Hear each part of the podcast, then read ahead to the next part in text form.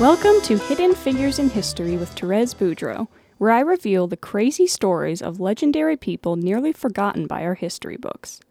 Today, I'll be talking about one of the most successful pirates in history, a Chinese woman called Ching Shi. She was born in 1775 in Canton, China, under a name Shi Zhenggu. Not much is known about her childhood, except that she was illiterate and most likely a peasant.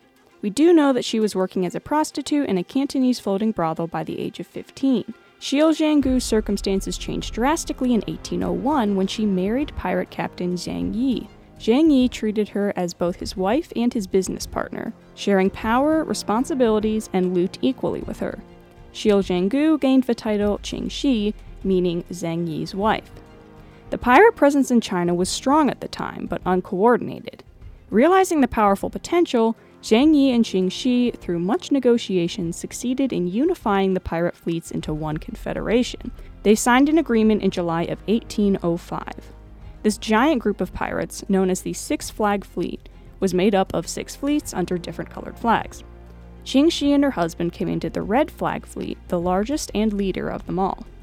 By November of 1807, the Six-Flag Fleet consisted of 400 junks, or ships, and over 70,000 pirates who terrorized the coasts of Vietnam and China. Due to the initially weak government responses, the Six-Flag Fleet became, essentially, a floating fortress. As their power and influence expanded, the pirates even took control of imperial supply lines and taxed salt junks in exchange for their safe passage. In November of 1807, after only 6 years of marriage, Zhang Yi died by falling overboard in a storm. Seizing the opportunity, his 32-year-old widow began solidifying her position of command. Qing Shi's first step was ensuring the support of the most powerful squadron leaders, persuading them that continued unification would ensure their continued success. She partnered with her stepson Zhang Bao, both in business and relations. The younger male lieutenant at her side supported her legitimacy while still obeying her orders. By 1809, the Pirate Confederation was at its height of success. Then, on July 21st, the Cantonese Navy finally dealt them a blow by destroying the White Flag Fleet. Qing Shi retaliated that August by coordinating a massive raiding campaign along the Chinese coast. Under her orders, the Red Flag Fleet, the Black Flag Fleet, and her own personal fleet attacked 3 different areas. This coordinated set of attacks, followed by many other rampages that September, devastated the towns and villages lining the Chinese coast.